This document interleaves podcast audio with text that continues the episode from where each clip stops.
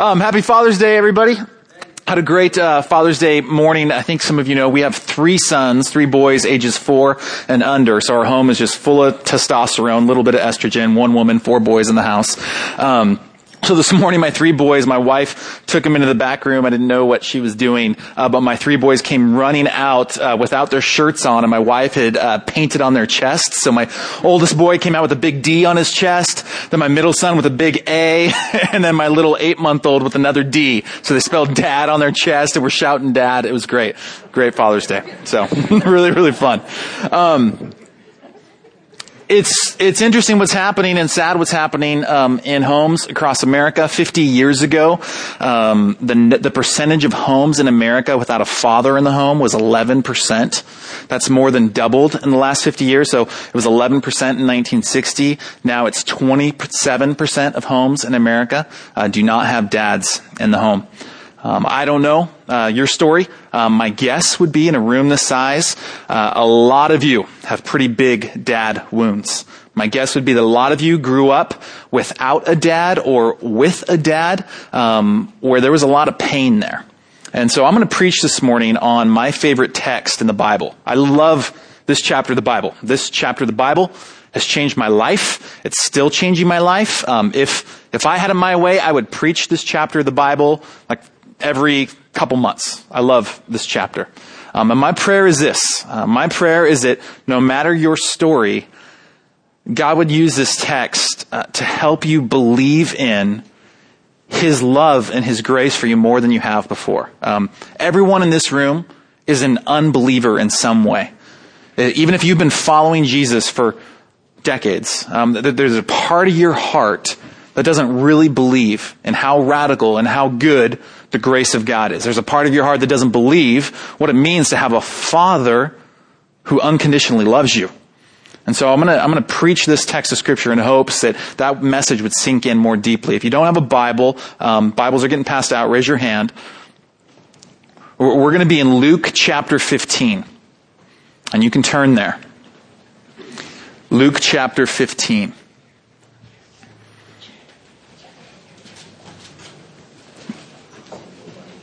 Let me pray for us. Father, it is Father's Day. A great day to talk about you. A great day for who you are and what you've done for us to sink into new levels in our heart. So we pray, Holy Spirit, that you would come, that you would move, that you would be here. We believe that the Word of God is living and active, and that as it is read, as it is preached, things happen. Lives change. So come and do that in our midst today and be glorified by it all. Thank you for Mercy Hill Church and for what you're doing through Mercy Hill Church. Be with us this morning. In the name of Jesus, we pray. Amen. Okay, so we're in Luke chapter 15. Uh, Jesus is on his way to Jerusalem. Jesus is on his way to do what he was called to do. Jesus, the Son of God, fully God, fully man, came to earth to live a sinless life in our place, the life that you and I are unable to live. But the climax of his life and his ministry on earth was heading towards Jerusalem to go and be crucified on that cross in the place of sinners to atone for our sins, to bear the wrath of God against our sin. And where we're at here in Luke chapter 15 is Jesus is on his way to do this in Jerusalem. And on his way to do this in Jerusalem, Jesus keeps having these interactions with the religious leaders. He keeps having these, these conversations, these confrontations with, with the Pharisees and with the scribes who are really wrestling with what Jesus is all about and who really are struggling with his grace. So in Luke chapter 15, what Jesus does is he tells three parables. He tells the parable of the lost sheep, the parable of the lost coin, and the parable of the lost sons. We're just going to deal with the last parable, but let's look at how this starts. The, the key to really understanding the Bible, you know this, the key to really understanding Jesus' parables, especially this parable, is to really understand the first century Middle Eastern context in which this parable was first taught. Um, we, we need to understand the way the original hearers first heard this parable, because this parable just comes alive in new ways when you hear its first century Middle Eastern context. So, Luke chapter 15, uh, just look at verses 1 and 2 here right now. Now, the tax collectors and sinners were all drawing near to hear him, to hear Jesus. And the Pharisees and the scribes grumbled, saying, This man receives sinners and eats with them. So he told them this parable. Here's the scene. Jesus is speaking this parable to two audiences, to two very different groups of people. The text says that, that the sinners and the tax collectors are flocking to be with Jesus. These people love to be with Jesus. The sinners and the tax collectors, the most despised people in that day and age. They're, they're flocking to be with Jesus. They love to be with this guy. They're hanging out with him. The sinners and the tax collectors, they're with Jesus. But there's another group of people there. The Pharisees and the scribes. The Pharisees and the scribes. The religious leaders. The people that go to church. The people that tuck their shirts in. The people that pay their taxes. The people that are, that are doing it good. They see Jesus hanging out with the tax collectors and sinners and they hate it. They don't like any of this. They're, they're angry at this. And notice what they say. They say, not only is he with them, he's eating with them. Jesus is eating, he's having a meal, he's sharing a meal with tax collectors and sinners. Now you and I will eat with, we'll eat with anybody. I mean, I'll, I'll go out to lunch and In-N-Out with any of you after the service. I don't even know you. I'll do it. It doesn't necessarily mean anything when we eat a meal with someone, but in that day, first century Middle Eastern culture, when you sat down and you had a meal with someone, you were communicating something. You were communicating that you accepted that person, that you loved that person, that you were entering into relationship with that person. And here Jesus, the Son of God, is having a meal with tax collectors and sinners. And the religious leaders don't like it. They're angry. They don't want to have this. So what Jesus does is he speaks three parables. As I said, the parable of the lost sheep, the parable of the lost coin, the parable of the lost sons. So as you hear this parable, hear who Jesus is speaking this parable to. He's speaking it to the tax collectors and the sinners, and especially he is speaking this parable to the Pharisees and the scribes. They need to hear this message that Jesus is speaking. So let's, we're just going to work through this parable, kind of roughly verse by verse, and talk about it. We're going to read the Bible and talk about it. It's a good plan. Verse 11. Verse 11. And he said, and Jesus said, There was a man who had two sons. And the younger of them said to his father, Father, give me the share of property that is coming to me. Okay, so here's the scene. There's a father. This father has two sons. Uh, the scene is a is an ancient uh, village in the Middle Eastern world. Um, so so don't picture like a house by itself out in, in a farm. Picture what these communities used to be like in the first century, where uh, these were villages of several hundred people, and the homes would be built very, very close together, um, as close as possible. Like picture a dense city in terms of how close these homes are built together. They did that for safety, so that you weren't by yourself out in the country, um, but you had the ability to protect yourself from marauders and robbers that would roam. So this would be a tightly packed, dense village where everyone lived close together, but then during the day would go out and work in the fields for safety. So a father in one of these villages has two sons. Uh, in the culture of that day, what happened is when a father died, his inheritance would, would pass on to his children. And two thirds of his inheritance, the lion's share of his inheritance, would be passed on to his eldest son, the oldest son in the family. What's happening here is the younger son in the family comes to his dad, who's perfectly healthy, perfectly fine, and says, Dad, give me the inheritance that is coming to me right now. This is a massive, scandalous insult in that first century culture. What this son is basically doing is going to dad, going to his dad and saying, Dad, I want you dead so I can have your stuff. Dad, you're as good as dead to me. I don't care about you. I don't care about a relationship with you. I just want the stuff that's eventually coming to me. In that culture, this father would have had every right to just end a relationship with his son, to kick him out of the family, to kick him out of the village, to, to beat his son physically. But what is this father going to do? How will this father respond? Picking up in verse 12. And he divided his property between them. See, this father is blowing away our expectations of how fathers operate. This father is willing to suffer a broken heart. He takes the inheritance and he divides it between his sons, giving probably two thirds of the inheritance to the elder son and then giving the younger son his portion. And verse 13. Not many days later, the younger son gathered all he had and took a journey into a far country, and there he squandered his property in reckless living. You, you, you know people like this. Some of you have lived this life, the younger son life. Where, where, where, you go to God and you say, God, I don't want you in my life. I'm going to be God of my own life. I'm going to run my own life. I'm going to live it my way. So the son leaves his father's house, goes off to the far country to run life his own way thinking that there in the far country he will find what he's looking for. Thinking that there he'll find the life, the satisfaction, the meaning, the purpose that he has been searching for. He goes off to the far country and he lives a reckless life. The text doesn't tell us how long he's there for. Could be a year, could be several years, could be decades.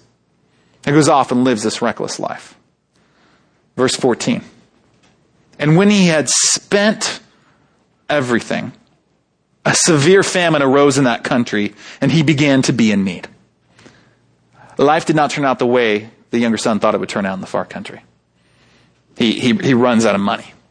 He spends it all on his reckless living. And a famine arises. And this always happens. Famines, famines always hit. Life doesn't quite turn out the way you thought it was going to go, and adverse circumstances come that force you to rethink things.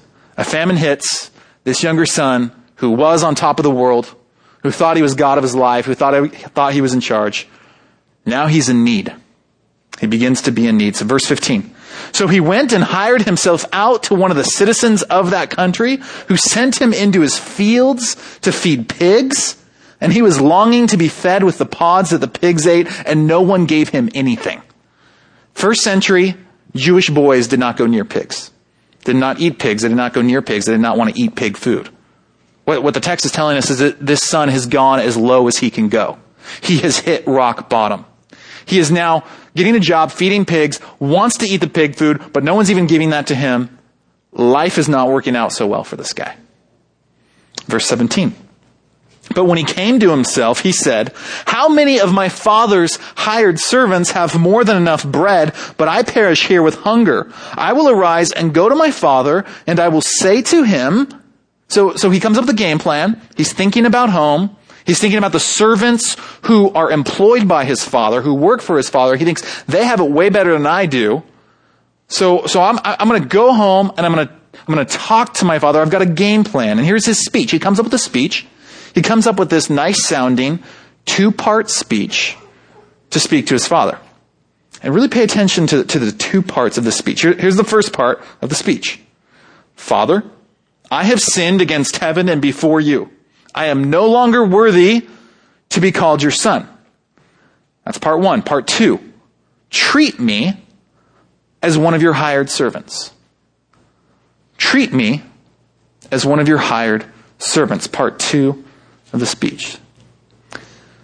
The son still hasn't fully woken up yet. He still thinks that the problem is the money that he's lost. The problem is that he is lost. He himself is lost. Now, verse 20 is my favorite verse in the whole Bible. Picture the scene. Feel the scene. The younger son what he did to his dad would be the equivalent in our day of, of, of going to your dad, spitting in his face, giving him the middle finger, saying, Dad, I hate you.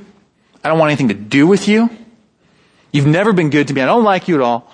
And, and just running away and slandering your father and taking all of his stuff and, and just losing it and wasting it. The son's going to come home.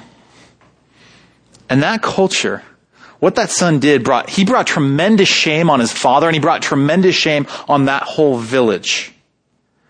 And so what this son is thinking is that as he, as he returns home, as he, as he walks the pathway up to this densely packed village, he's expecting to be met with people who have not seen him in years, who are terribly angry with him, including his father. He's expected to see these people rush towards him, spit in his face, hurl insults at him, slap him, beat him, that, that was common in that day, and to, and to say, you, you're not welcome here, leave and go, and, and to shun him and to not allow him into the village. And the boys come home from a famine. I mean, have you seen pictures of people who've been in a famine? You know, think National Geographic. So he's skin and bones. I don't know what his clothes looked like. Just, I'm sure tattered and, and, and ripped up. Hadn't had a shower in weeks and weeks and weeks. Just, just smells and just smells horrible. Looks horrible. Nothing about him to, to make you attracted to him or that makes him commendable. What kind of welcome does he get? Verse 20. And he arose and came to his father. But while he was still a long way off, now here we have five verbs from the father. Five verbs from the father. Five things we see this father do. Five modes of action the father takes to his lost son. First one. While he was still a long way off, his father saw him. His father saw him. This father had been looking for his lost son. This is not a dad who's forgotten about his lost kid. This is a dad who misses his lost kid. This is a dad who's looking for his lost kid. This is a dad who's standing outside of his house and sees way down there at the edge of the village his lost, famine stricken boy who looks so different from the last time he saw him coming home. This father sees his lost son. Next verb. And the father felt compassion. Felt compassion. This is the Greek word splanchna. Say that with me. Splanchna. Say it louder. Splanchna. Splanchna. Now learn this word. Share this with your, I don't know, someone will think you're smart. Share it with someone later today. Splanchna. This is the Greek word for, for your guts. It's a place where you feel the deepest emotion. Splanchna. This father looks out and he sees his lost son, who he has not seen in forever, and he's ripped up inside over his lost son. There's his boy. And, and he looks so different and he's been through hell and there's his boy. And he feels compassion. His guts, he feels it. Next verb. His father saw him. His father felt compassion and his father ran. His father ran. This was unheard of in that day. In that day and time, in that culture, little children ran, boys and girls ran, but first century Middle Eastern patriarchs did not run. It was considered shameful for a father to run. Father would not do that. For him to run, what he would have to do is he would have to take his long robe, pull it behind him, tie it up, expose his legs in what is considered a humiliating posture, and then sprint through the village. This would be a village where people never saw middle-aged men run. And this father sprints to the edge of the village because he needs to go and welcome his son and cover up his son and head off what the villagers are going to do to his son. Beat him and spit in his face. This father needs to go there and bear that punishment and take it for him. This father, just picture this father sprints to his son. And what's next? The father saw him. The father felt compassion. The father ran. Fourth verb. And the father embraced him. The father embraced him. The smelly, famine stricken, skin and bone son. The father's big arms come and he wraps his arms around the son. This is not the welcome the, the son thought he was going to get. His dad sees him and is ripped up inside of him and sprints to him and, and, and wraps his arms around him. You know, maybe, what it's like to be hugged by someone who loves you? By a father, maybe? His father wraps his arm around the son, his arms around the son, and now, fifth verb, the father kissed him. The father kissed him. I, I don't know what kind of a, kind of a kiss it was. Was it just, I like to think it was a, I give my sons what's called a smacker. They ask me for smackers. That's where I, I go to their cheek or their lips and I just go, Sometimes they last 15 seconds. They're kind of gooey and they love it. I think it was a smacker. His father hasn't seen his son and he, and he kisses him, gives him a big smacker. Now what does he do? The son has a speech, remember? Time for the speech. Verse 21. Now the speech is different. Notice this. And the son said to him, Father, I have sinned against heaven and before you. I am no longer worthy to be called your son. The speech has changed. The son left off the second part of the speech. What made sense in the far country does not make sense in the father's arms. For the first time in his life, this son gets grace. He sees that he does not merit, he did not deserve, he did not earn the father's love. The guy has royally screwed up. He's just coming off the heels of his biggest ever failure. And his dad loves him. His dad shows him grace. His dad embraces him, runs to him, kisses him. And the son finally realizes that he cannot earn it back. He finally realizes that he cannot earn his way back into a good relationship with the father. He cannot earn his way back into good standing in the village and in the community. His father did it. His father paid for it. His father took the steps necessary to reconcile the relationship. And so the son simply repents. He experiences grace and he simply owns his sin. He takes responsibility for it and repents. He does not try to make excuses for it or to suggest that he can earn his way back and pay the debt. He realizes that only his father could pay the debt. And what's, what's his dad say? Verse 22. But the father said to his servants, bring quickly the best robe and put it on him and put a ring on his hand and shoes on his feet and bring the fattened calf and kill it and let us eat and celebrate. For this my son was dead and is alive again. He was lost and is found. And they began to celebrate. So we saw the five verbs of the Father. Now we have the four gifts of the Father. The Father says, Hey, hey, servants, bring the best robe and put it on my boy. So that now as this boy walks through the village, everyone will identify him as a son of the Father. He's not wearing his rags anymore. He's wearing the Father's best robe. He's reinstated back into the family. And, and put a ring on his hand. This would have been the family signet ring. Yet one more symbol that this son is part of the family. He's in the family. This is not an orphaned, estranged boy. This, this is a son that's in the family. And put shoes on his feet. In that day and age, uh, slaves went barefoot. Only sons and daughters wore shoes. He's got shoes now. And then kill the fattened calf. This is great. Let's, the fattened calf would have been, would have been the most precious animal uh, and most expensive animal that a family owned. With a fattened calf, you could kill, you could feed 100 people. So the father's calling for this village-wide party. Hey, take the fattened calf, take our most prized possession as a family, and, and kill it, slaughter it, and we're gonna throw a party. We're gonna throw a feast. We're gonna celebrate. Invite the whole village. We're gonna have music. We're gonna have dancing. It's gonna be fantastic. Because my boy's home. We're gonna celebrate this grace. We're gonna celebrate what's happened. Because, what does he say? My boy was dead, but now he's alive. And that's what it means to know Jesus. That's what it means to be a Christian. That's, that's what we're doing in planting a church. I keep telling our church, what, what we're doing is impossible. We want to see dead people come alive in the city of San Jose. We can't do that, but God can do that.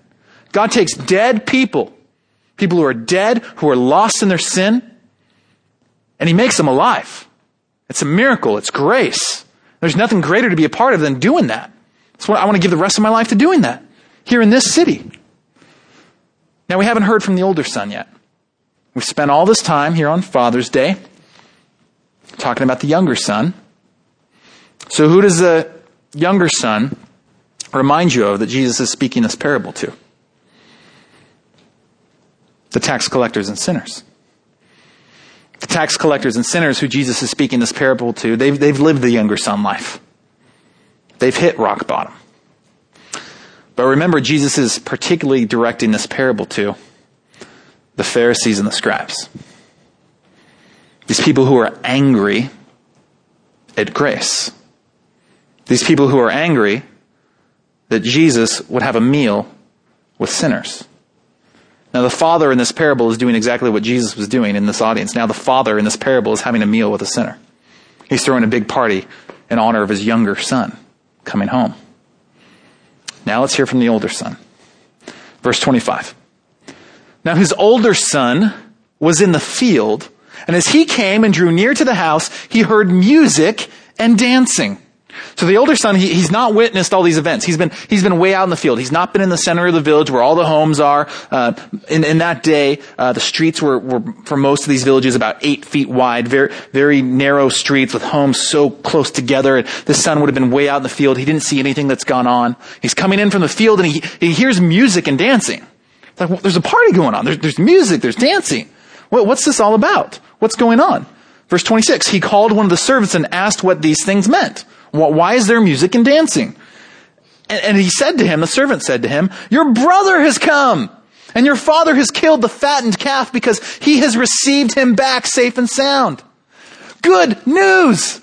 Your brother who you haven't seen in years. He's home. He's alive. Your father's received him back safe and sound. Come on, let's go to the party. How's he going to respond? Verse 28. But he was angry and refused to go in. But he was angry and refused to go in. For some people, grace is not just amazing, it's enraging. They don't like grace. They get angry at grace. That's not fair. He didn't deserve it. They don't like grace. Their rules don't operate that way. He's angry. He refuses to go in. Now get this. By refusing to go into this party, what this older son has done is perhaps more scandalous and more shameful than what the younger son's done. This is a party. It's a public party. It's a party that his dad is throwing. And in that culture, it was expected that the older son in a family would attend this party and would attend to his father and would attend to the guests and be present at the party. The older son refuses to go in to his father's party. It's a public insult to his dad. All the guests will notice that the older son is not there.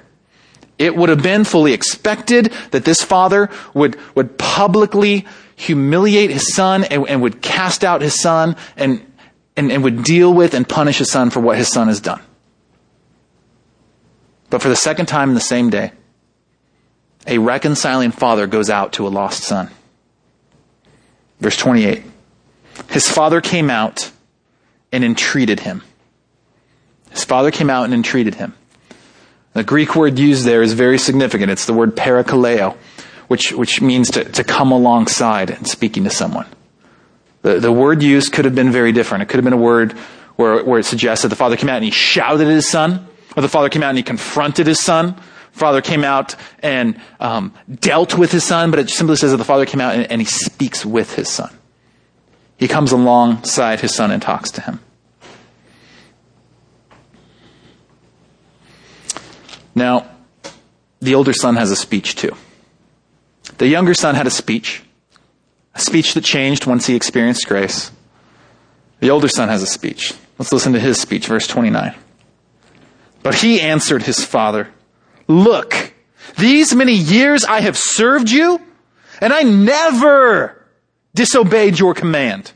Yet you never gave me a young goat that I might celebrate with my friends. But when this son of yours came, who has devoured your property with prostitutes, you killed the fattened calf for him.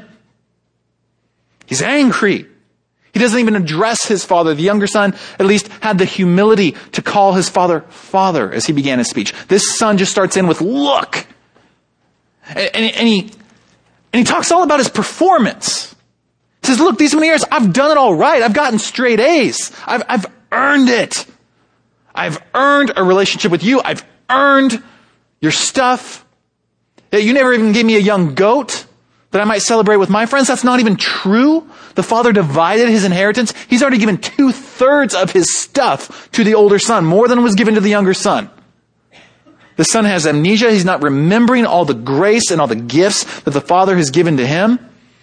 And, the son, he comes out with accusations. He hasn't even seen his brother, he hasn't even talked to his brother, and he says, this, my brother, he's devoured all your stuff with prostitutes. We don't know that.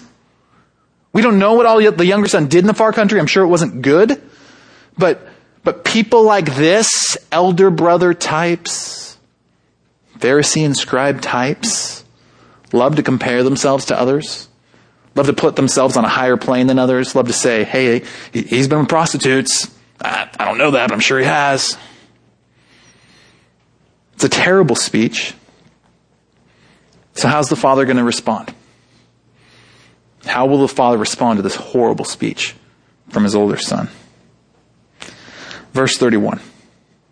And he said to him, Son.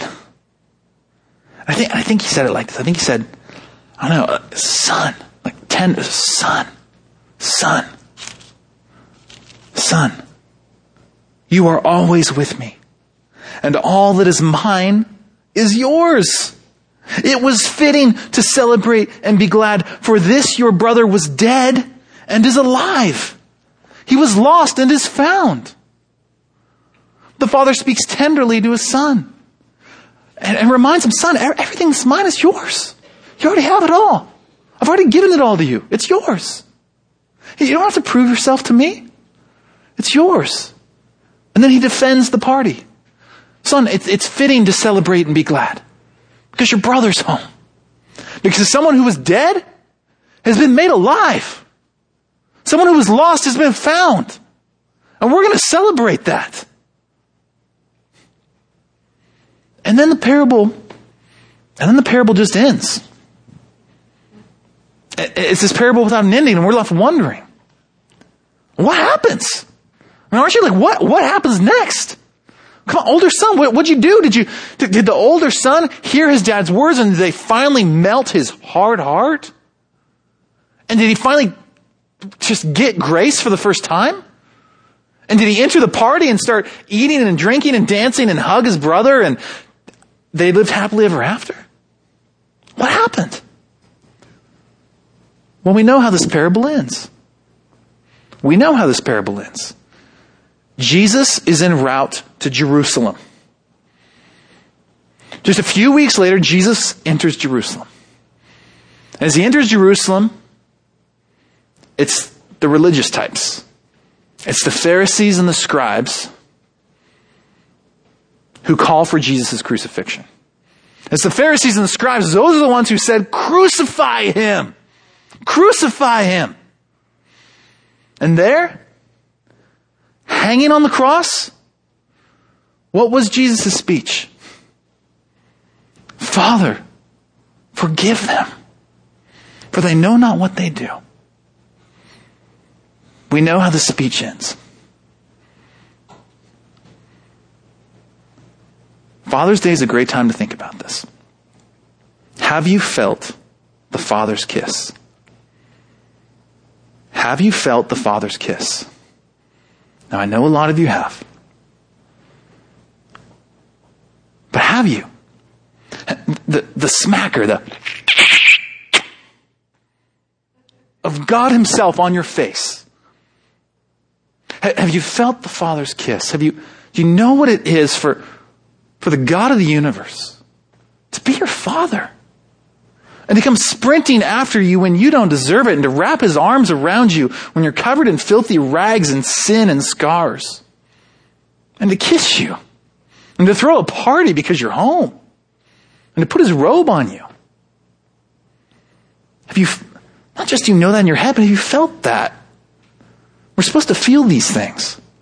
See, there's, there's three different speeches that you can build your life on.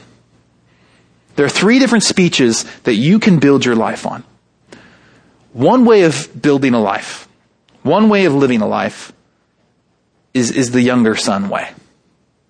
You can have a speech that's basically saying, God, I'm sorry, I'm going to earn it back. You kind of see your sin, but you don't see the full depth of it. And you say, God, I'm going to earn it back to you. I'm going to devote the rest of my life to being really good. I'm going to earn it back. I'm going to pay the debt. Uh, from now on, I'm going to be perfect, God. That's one way to, to live your life. That's one speech to build your life on. It's not going to work. Another way to build your life, other words to build your life on, are the older brother's words. This is what the Pharisees and scribes were doing. That's where your speech is God, I've earned it all. God, I deserve it. I've earned it. I've been really good. I've kept all the rules. And so you have to be good to me. You have to give me what I want. I deserve it. And that's not going to work either.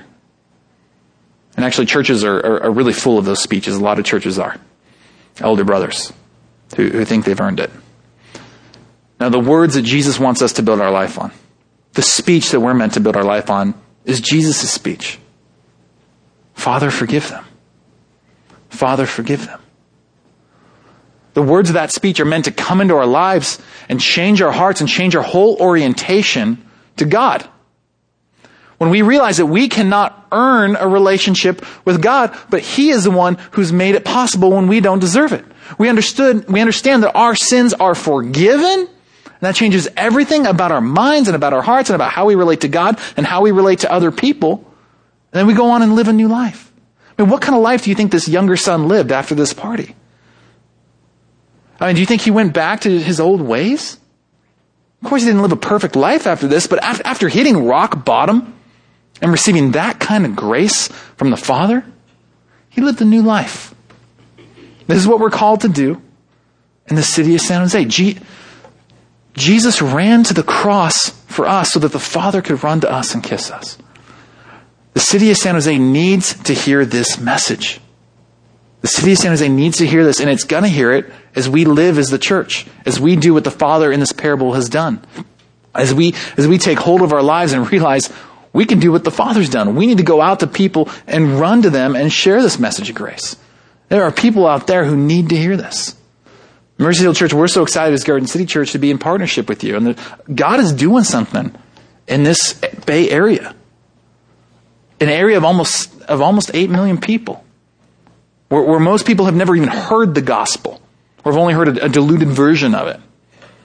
Like, we, we want to be giving our lives to sharing this message and bringing lost people home. It's Father's Day. Whatever your story with your dad was or is, you, you can have a relationship with this Father. Many of you already do, but some of you have never felt this kiss. Some of you have never felt what it's like for, for God Himself to shower His grace upon you like this. This Father's Day, ponder what God has done. Ditch your speech and receive the kiss. Ditch your old speeches. I'm going to do better next time. Ditch your speech. I've earned it. And, and, and cling to Jesus' speech and receive it. Let me pray for you.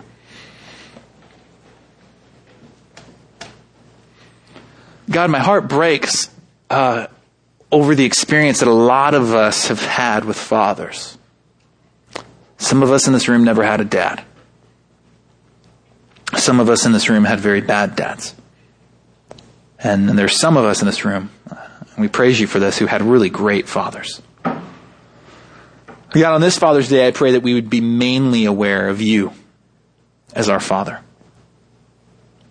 Help us just to like, let that sink in for us.